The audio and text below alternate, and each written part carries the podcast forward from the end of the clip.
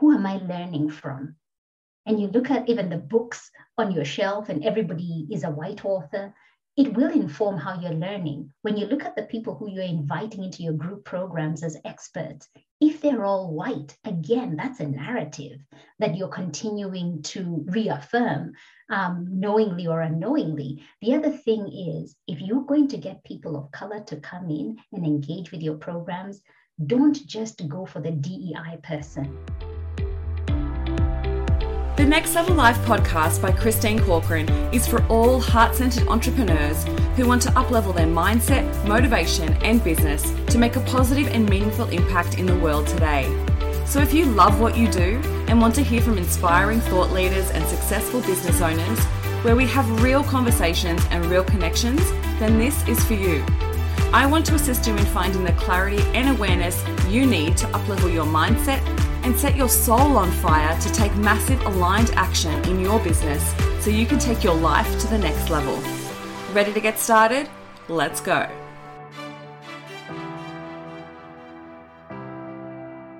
Welcome to the next episode of the Next Level Life podcast. Today, my incredible guest is going to be teaching us how to actually make our businesses more inclusive and how to become an ally in action. My beautiful guest, Annie Gichuru, is the founder of Uplifting Studios and a leading diversity, equity, and inclusion coach. And she is dedicated to supporting online business owners to build racially equitable businesses so they can be intentionally inclusive. Annie became a leading diversity, equity, and inclusion coach and consultant for online entrepreneurs. Annie is deeply passionate about representation through a racial justice lens and combines her experience as an internationally certified life coach, her love of storytelling, and her extensive career as a human resource specialist to deliver her programs for online entrepreneurs in order to support inclusivity. Our conversation today dives into bringing awareness to our white privilege and where the biases have come from, where to start to become more inclusive and diverse in your business. What are some of the glaringly obvious things that we're doing without realizing it is causing harm? What to do when you make a mistake? What some of the words, what are the, some of the no-no words that we should stop using? And how to be more of an ally for people of color.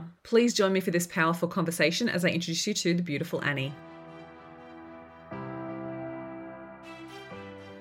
I hope you're ready for this conversation. I feel like it's a conversation that needs to be had.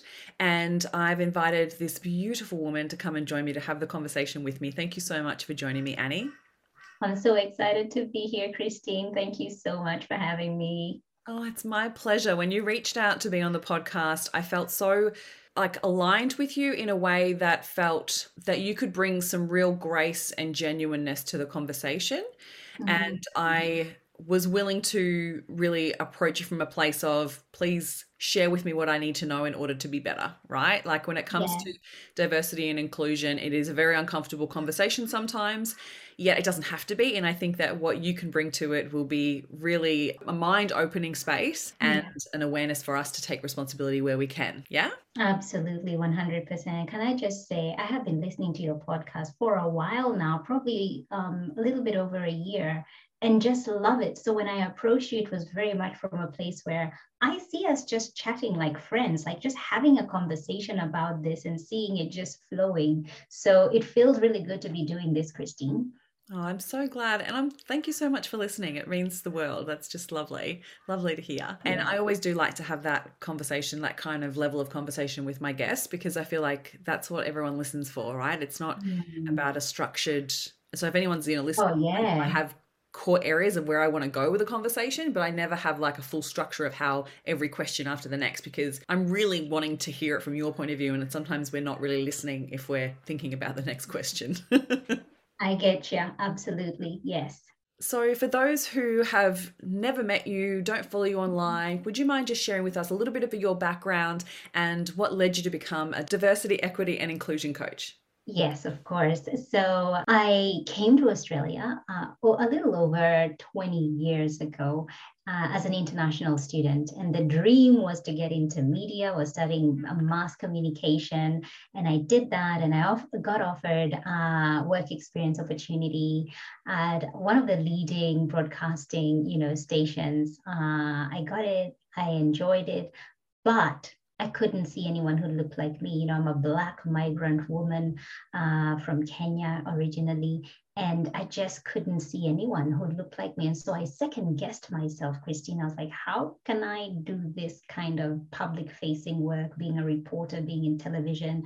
My accent back then was so much stronger, and I just felt like I didn't want to be in that kind of spotlight and I just didn't feel like I belonged. So, cut a long story short, um, got into HR. I, I went back to uni, studied, got a master's degree in human resource management, and did that for quite some time until I became a mom for the first time. So, I'm a mom of two kids.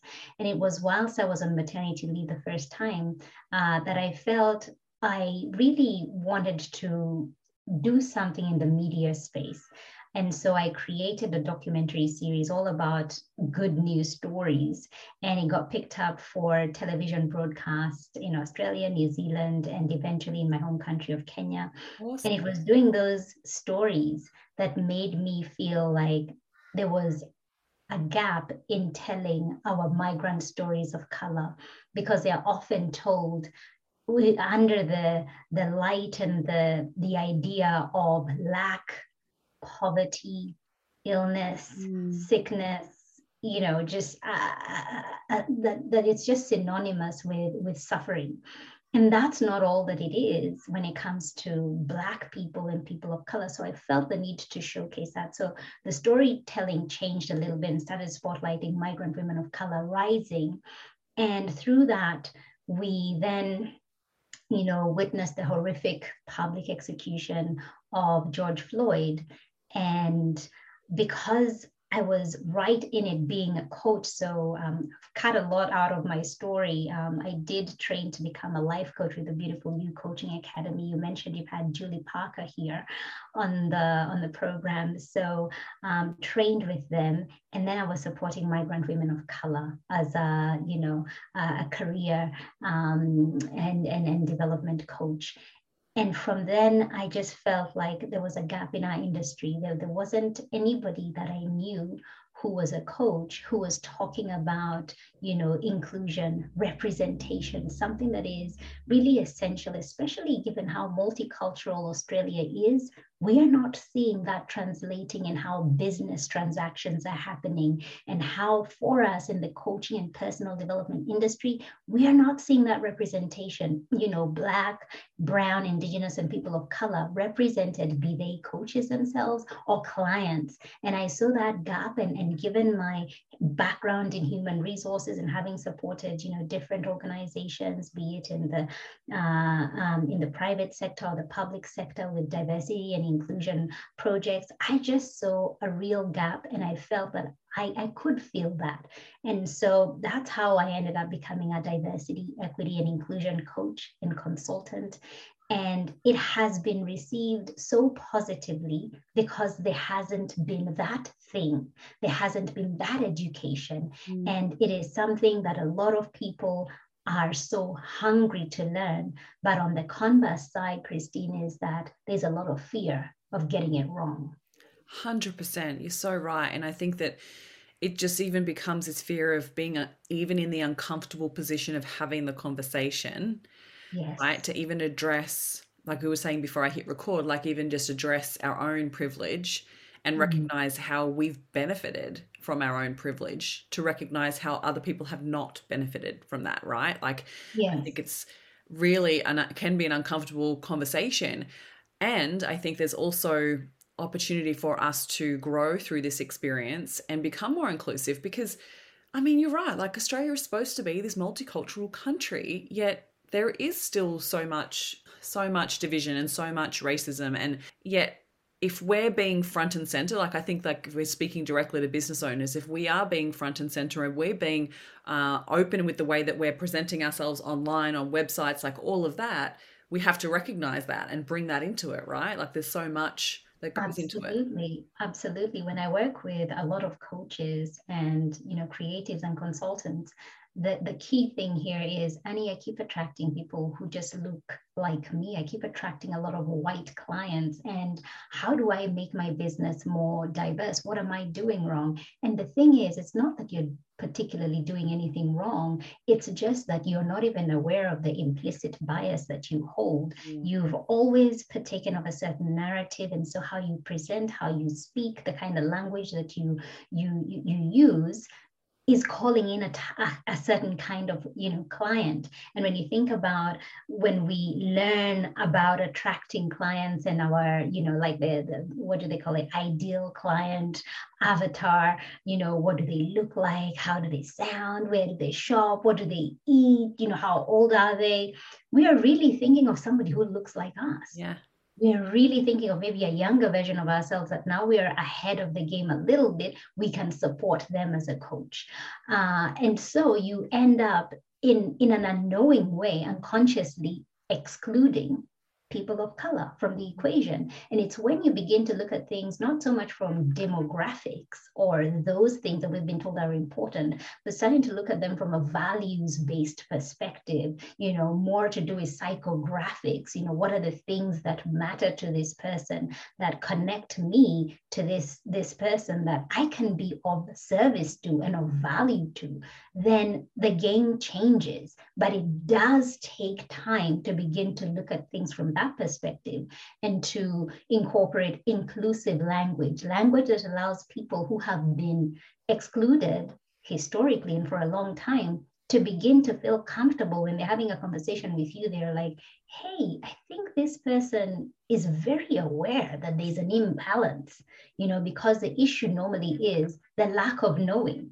Like, I didn't even know this was an issue. But when you speak to somebody who is quite aware the language is different. How they approach you, how they speak to you is different.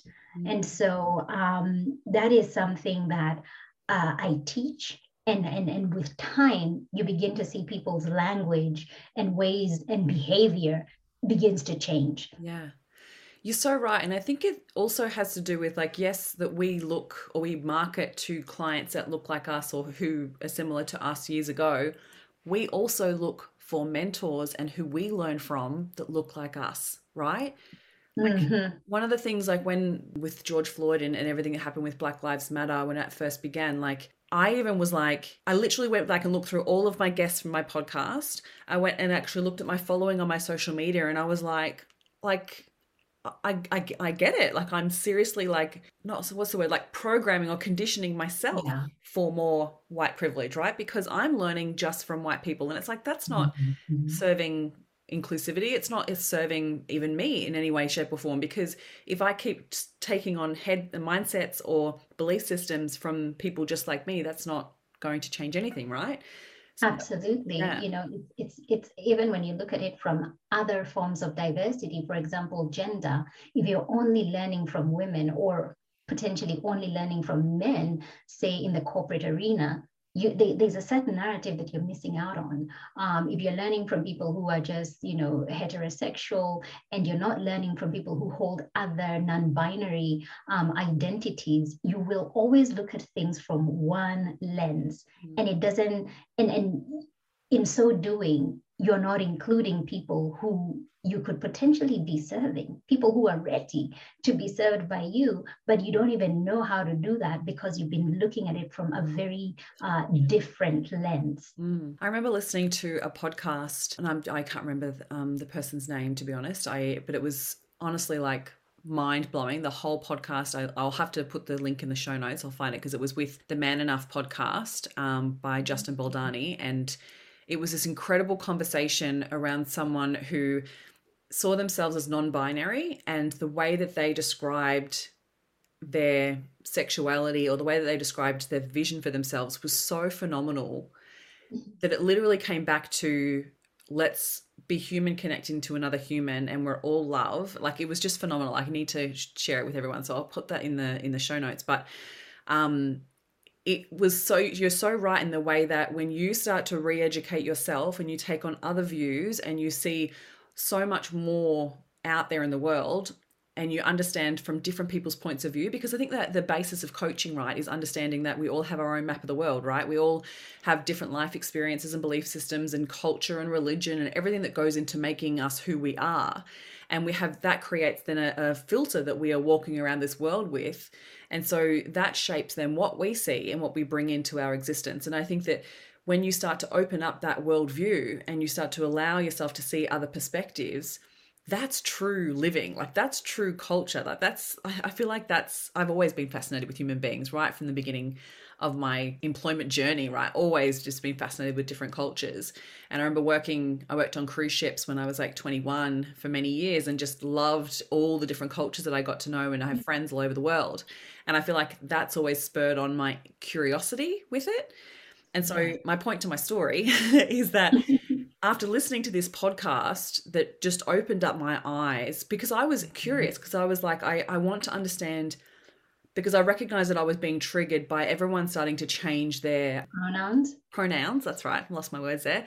Started to change yeah. their pronouns. And I was like, well, I'm not really sure if I want to put my pronouns up on my and I was like, but why? Like why why don't I? Why am I being mm-hmm. triggered by this? Mm-hmm. And so I listened to this podcast and I can't remember how I came across it but it blew my mind so much that then I was talking to other friends and family friends, and I started to notice this real bias against it. Like it was really interesting that, and I was like, you need to listen to this podcast. Like you need to understand it. Like you, you're you're judging this from your perspective thinking that mm-hmm. yours is the only perspective absolutely and this is where you know shifting from looking at it um, from a best practice perspective because we've been very much indoctrinated to think what's best practice? You know particularly coming from a corporate background what's best practice? This is how we do things. This is the best way. This is the professional way. Professional or best practice according to who? Like who set the rules? Especially when you think of you know bringing it back to race. When you think of what is deemed professional in the workplace you know having straight hair and if you come in braids, as we normally do, you know, people, women who are black, or even men or non-binary, um, if you have your hair in a different state than being straight or short and straight and it's afro, that is not deemed professional. In fact, if anything, it's deemed as being unkempt and uh, somebody who is not taking care of themselves. But it really goes back to the system of who created the rules and who are the rules created for. Like who did they have in mind to to serve to be of service to? Because if it was people who came from diverse backgrounds and that was acceptable then we're looking at that from a human lens. It's not about best practice it's about human practice and that's what I teach a lot about. How can we begin to shift things from what we have been historically told, this is the way, this is the way, but according to whose way, who made those rules? If we just humanize the experience for everybody, then we're doing a better job of trying to include all of us in rather than saying a certain select, this is the right way. And that's when we lead into you know the the superiority and the glorifying of one particular culture that we look up to and say that's what we aspire to. But in in, in we, we are excluding by doing that. Yeah. And who says they're better? Like yeah interesting. So for those who might be listening that this is probably might be the first thought of okay so if as a business owner what can i do to become more of an ally? What can i do to become more inclusive? What would you mm-hmm. say would be the first focus? You know the first focus christine is to educate yourself. Begin to find material that you can just chew on begin to to study and maybe something that piques your interest you know if it's something to do with like what we've discussed about you know human lens and looking at things from a perspective of maybe professionalism and why certain things have been told to be this is the correct way and this is not. Maybe whatever piques your curiosity start from there. And the thing is there are so many resources available. In fact, it's overwhelming. But one of the ways that I love to consume content is podcasts. You know, one of yours being one of the ones in my library, and uh, and just you know, putting on my AirPods, if it's um, my morning walk, which I haven't done because it's winter, but as I am multitasking and doing different activities, that's one way for me to consume information and that's how i squeeze in my you know dei work as well hearing and learning from different people from all around the world and it's a good way for you to begin to consume this in a way that is not overwhelming, but it is consistent. You know, something, a new episode drops, you're listening to that. And what happens is that with time, you begin to become curious, you question things. So it all starts by educating yourself. And so that's just one example. And there are many other things in terms of, you know, socially thinking, okay, it's Wednesday night or it's Friday night, we want to watch a movie. Being intentional. Maybe today we'll watch a movie that has a lot more diversity than just white folks. Maybe we'll watch something that's just, you know, maybe we'll watch Bridgerton and just you know um, appreciate ha- seeing people from different cultures and backgrounds and it might begin with as little as that but with time what that is doing is is beginning to normalize seeing different cultures and people from different backgrounds so that you're opening up your lens that's where i'd say beginning from so, speaking of Bridgerton, because I found it super fascinating when I watched it as well, watched yeah. it many times, love it.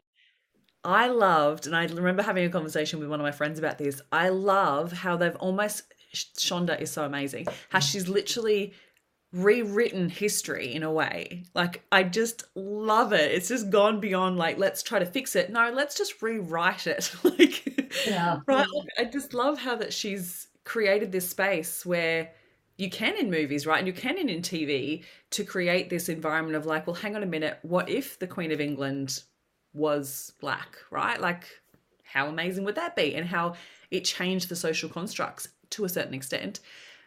But I'd love to know your opinion on it. Like, I am a huge take away from it. I'm a huge fan of Shonda Rhimes. I have loved her since the days of Grey's Anatomy and following her on to you know Olivia Pope, and um, I mean she has scandal. She's done a lot for television in opening us up and really bringing in that Black narrative and people of color. Um, and so Bridgerton, I think, was such a needed show and how it's been depicted and obviously going into the british empire and the you know the royalness of it all i think is is such a beautiful depiction but also there's truth to it. So what is being shared there? There's a lot of truth because there was a queen of color there was. So this is not something that she's kind of just made up and just kind of added people of color in there. There was. That history does exist. And whilst a lot of it has been evolved and, and, and sort of made to match up current times and so on, there is a hist- historical truth to what mm-hmm. they are sharing. There is. And, and here's the thing this this is history that we don't know about. These are things that were not taught to us because blackness was not a thing. You know, it wasn't ever shared or elevated in that way, particularly when we look at the, the British monarchy and so on. Um, so I think Shonda is needed and appreciated. And when you look at the generation that we have now, you know, the millennials and um, the uh, generation alpha, they are so open to matters of inclusion, diversity. It's not like, you know, the baby boomers who are just like, we had no clue. You know, when I get people into my programs and people who are a little bit older, they're like, I did not, I grew up in a place where I didn't know I even had this, this way of thinking, this perceptions, this stereotypes. I, I honestly did not know I held these prejudices, but it goes back to upbringing, what I was exposed to, and the things that were taught to me. So this mm. is needed. And the, the generations that are coming on now are catching on much, much faster, and they're not standing for injustice at all. 100%. I totally agree. Like, I grew up in a really small country town in Victoria, and everyone in my primary school that I can remember was white. Maybe a couple part Aboriginal. Yeah. But yeah, like I'm just trying to think now. But but it's interesting because my uh, niece and nephew go to a school in Melbourne City, and so multicultural. Like it's amazing that he's like almost the like he stands out rather than the opposite right? Like it's so amazing. And you're right like their attitude to it is that we are all the same and we just have different mums and dads that that think about different things like and have eat different foods. Like it's actually mm-hmm. not such a big deal or there's no emphasis on it i guess that someone's different it's, it's the treating of of of, of people equally yeah. you know? You're not treating somebody better because of the color of their mm. skin. You're like this is my friend they do happen to be black but there's no you know i'm not better than them or they're not better than me. We're just we're human beings. Yeah we're just friends. Yeah. Yeah it's nice. Um, i have to point out too i recently watched a netflix series with chelsea handler and she does a whole like series on uh, addressing her white privilege. And she did a roundtable with the girls from scandal um, which oh, did yeah, she? You should totally watch it. It's really good. Um, complete side note. So I would love to, I'd love to know. I'd love for you to share with us two areas. So for you to share with us, what mistakes do you see business owners make when it comes to creating an inclusive environment with their with their business? I'd love you to point out what some that are like glaringly obvious and others that are a little bit more sneaky that maybe we don't aren't necessarily even privy to that maybe we don't even realize that we're doing.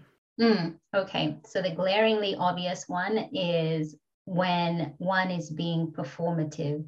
You know, at the height of the protests in America and globally, really in 2020, there was a lot of uproar, you know, social media, people posting the black squares and, you know, standing in solidarity. But that's as much as most people did. A vast majority um, just kind of moved on and uh, have been silent about it. So that's being performative when you just kind of pop on your feed when there's headline news, but you're not really doing any work on the surface. And maybe you're even the one recommending books, read this, read that, but you know you haven't touched anything.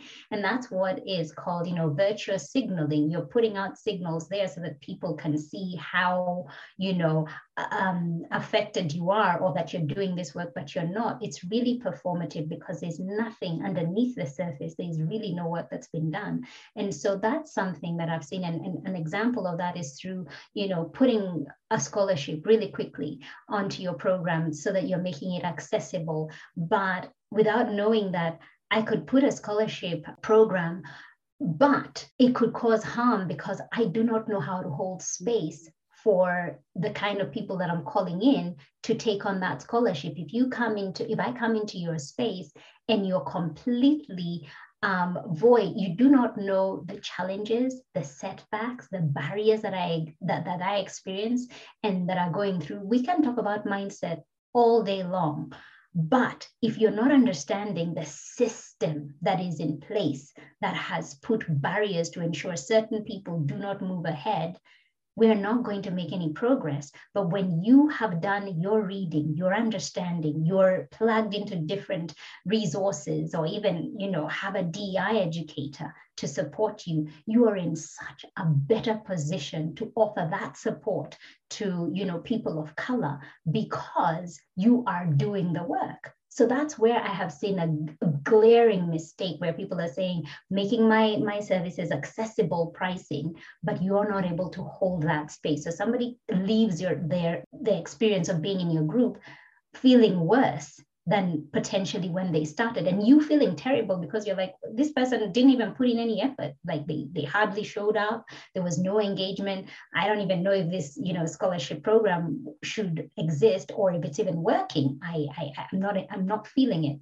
But you, you, it was premature. You hadn't done the work. You put it in and you called in people who you couldn't hold space for um, so that's what's glaringly obvious. Do you want me to pause there before I go into more of the subtle? No, no, I'm good. Yeah, go for it. Okay. I'm um, yeah. so um, some of the the subtle ways is when people think, oh, but I have people of color in my programs, you know, um, and, and so that's fine. I, I don't really need to do this work because I'm attracting, I've got a handful here, a couple here. So that says that everything is cool. And also saying, oh, I studied this in uni, you know, I studied a bit of inclusion work or diversity, or we did some programs in corporate. So you feel like you know or yeah i got an, an indigenous educator to come in you know um, an aboriginal person came in and did uh, a welcome to country. And so i'm being inclusive.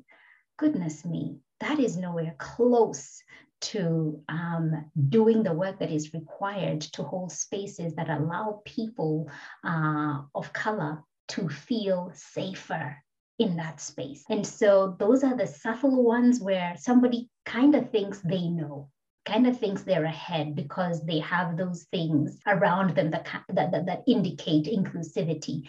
But in actual fact, it is not the case. Mm, okay, so they're really, really important points to to bring to light. And so, so yes, you talked about like that first focus being the educational piece, and then what would you like to start to see that's different? What would you like to start to see people be doing? What I'd love to see, and it's beginning slowly, you know, people like, you know, Julie Parker, who are really spearheading this industry and, and really disrupting and doing things differently to be inclusive, is I would love to see, particularly when it comes to group programs, where we are seeing more diverse educators coming into the mix. When I look at a lot of programs and I see, oh, we're getting guest experts, and you look at the lineup, coming back to what you said, Christine, who am I learning from?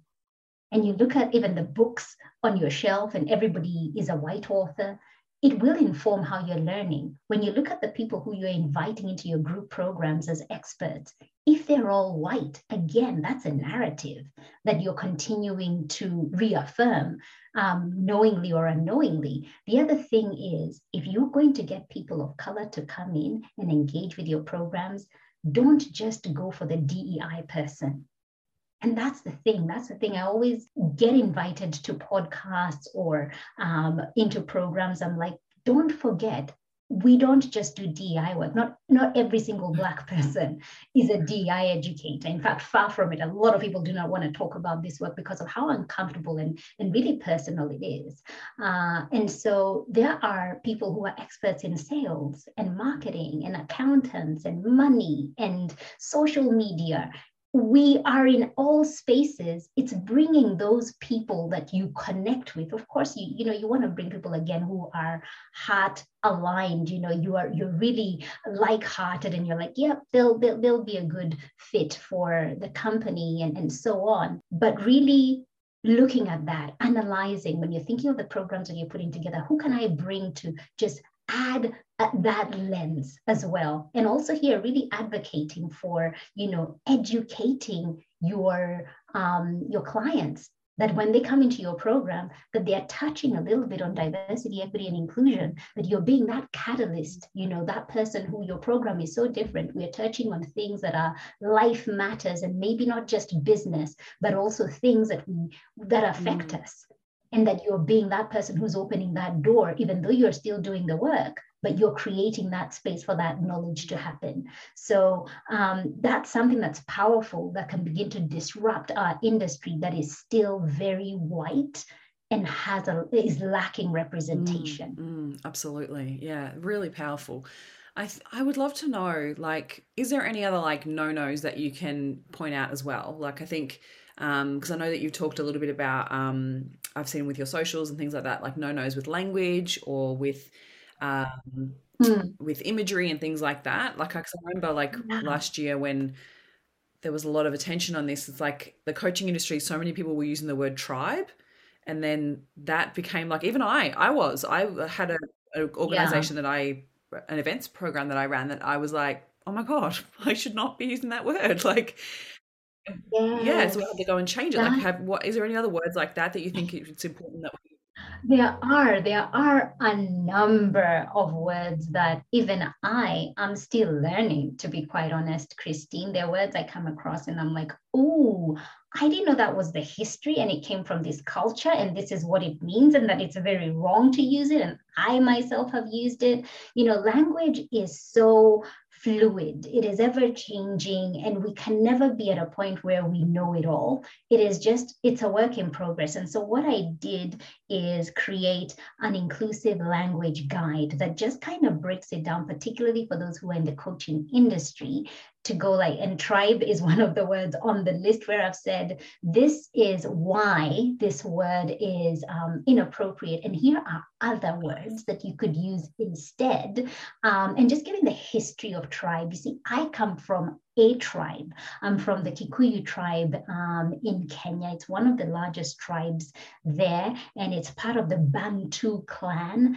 And, um, you know, being part of a tribe is something that really ha- it's ethnic it is part of who we are as as as kenyans we have like what almost 50 tribes now um, and it makes up our identity and how we our customs and how we do things and so taking that word and using it in a very different um, way than what it was intended, um, a lot of the times without understanding the history of it. And in fact, um, quickly switching gears to another word here was um, I, I, had a question that came in in my private Facebook group today where Susan was asking me, Annie, you know, digital blackface. I'm just having a little bit of trouble understanding when it comes to using imagery and what might be deemed, you know, um, being digital blackface and, and potentially um, really causing harm. And for me, just diving a little bit deeper into that, which I do get into the guide itself, the inclusive language guide, and providing context, because before you even begin not using a word or feeling afraid of using the word and the impact that might have it's so important to understand the historical context you know and first starting with what is blackface? Where did blackface originate from? What was the intention of it? And once you begin to understand the history behind that when we get to present day where things have been digitalized you have so much more of a deeper understanding when you see certain things, particularly in this digital era and social media, TikTok, the using of different voices and, and so on and so forth. You're a little bit more aware and you know what to kind of stay away from. And this kind of feels like, yep, I, I, I this would be all right to use. But it's a constant yeah. evolution, it's a constant growing. What was acceptable a year ago, probably not now, as we grow and, and learn and do yeah, better. because I saw recently Lizzo got caught up with a word that she used in a song and she had to change the song lyric. Did you see that? Yes, yes, that was um, a slur that's quite um, ableist. Yeah. And so she quickly changed that into something that was more, um, you know, universal. And so, yeah, it's something even when you are an advocate for the things that you're saying shouldn't be happening, you can end up falling into that trap because things are ever evolving. And what seemed to be cool, or the words that we used that were okay, are not okay anymore. Because I think it's also that we're so global now, right? Like it's not like you can just stay in your own little town and do your own thing because it's very visible. Like for Lizzo, it was okay for her to use that word in America because it meant a certain thing, but in mm-hmm. England and even Australia, we don't use that word in a nice way either. We don't use that. um, no. So yeah, no. it was really interesting to see that happen, and she and so she changed it very quickly. But I would love, like, even if you want to use that example, but like, what do you do if you do make a mistake? What is the best thing to do? You know, yes, yes. If you do make a mistake, and again, in that inclusive language guide, which I think we I will, I'll put it in the show notes. Um, I have written a, a, a, little paragraph there what to do if you do make a mistake because we are all open to making mistakes. Nobody is perfect. I think when you realize that you've made a mistake, it's acknowledging it and saying, oops, I messed up, I made a mistake. Um, I am correcting that and I am I am here to do better. Not a perfect human being. I think it's acknowledging it. And also um, being open to be called in. Not so much calling out, because I think calling out has the potential to really bring harm to people, depending on the context of it. But I think when you're called in, um, rather than going into defense mode, well, we'll hang on this word, we use it in America. So I don't know what y'all are talking about over there in, in Europe and Australia and Asia Pacific. This is cool here. I think it's rather than being defensive, is listening, um, sincerely apologizing, and doing better, you know. And, and I think when you do that, when you do apologize, it's really hard to kick somebody when they're already mm. down so being quick to to listen and and and apologize is, is is one way. Knowing that this is a journey we are all on it. There's no one who's far ahead. Like i know it all and so on. I might be a coach in this space but i'm constantly learning as well. Yeah. Thank you for sharing that guide. I think that's going to be really powerful for people. So I'll make sure that's in the show notes for sure. And so you help mm-hmm. business owners to really do this on a bigger scale, right? So you have a program called Represented, yeah. and this goes into it a little bit more in depth. Do you want to tell us a little bit more about that?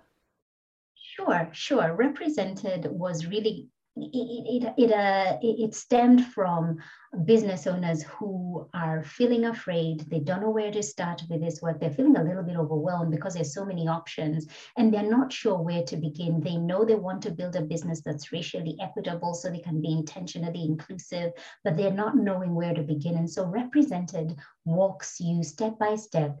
It's a a 10 week program and it's what I would like to call, as part of my framework, the awareness piece, because you cannot fix something unless you're aware of where the areas that you can't see, unless you're aware of your um, biases, your the things that the prejudices that you hold. And so it walks you through step by step. And the beauty about represented is permission to come as you are, permission to come messy, permission to come like I, I don't even know. I haven't I haven't done any reading, to be honest. I'm just coming here fresh, but I'm ready to learn and do it. And just holding a, a space with grace, holding a, a space where people permission to make mistakes but when you make a mistake you learn and you do better. Not a place where you should have known better christine. Really with the business that you have come on. Not that kind of space a space where like okay what can we learn from this? How do we get up from here? Because we need